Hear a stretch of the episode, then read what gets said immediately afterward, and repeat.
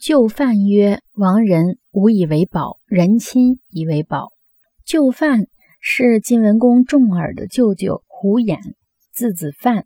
亡人无以为宝，亡人就是指流亡的人，是指重耳。在鲁僖公四年十二月，晋献公因受骊姬的谗言，逼迫太子申生自缢而死，重耳避难逃亡在外。在敌国时。晋献公逝世，秦穆公派人劝重耳归国掌政。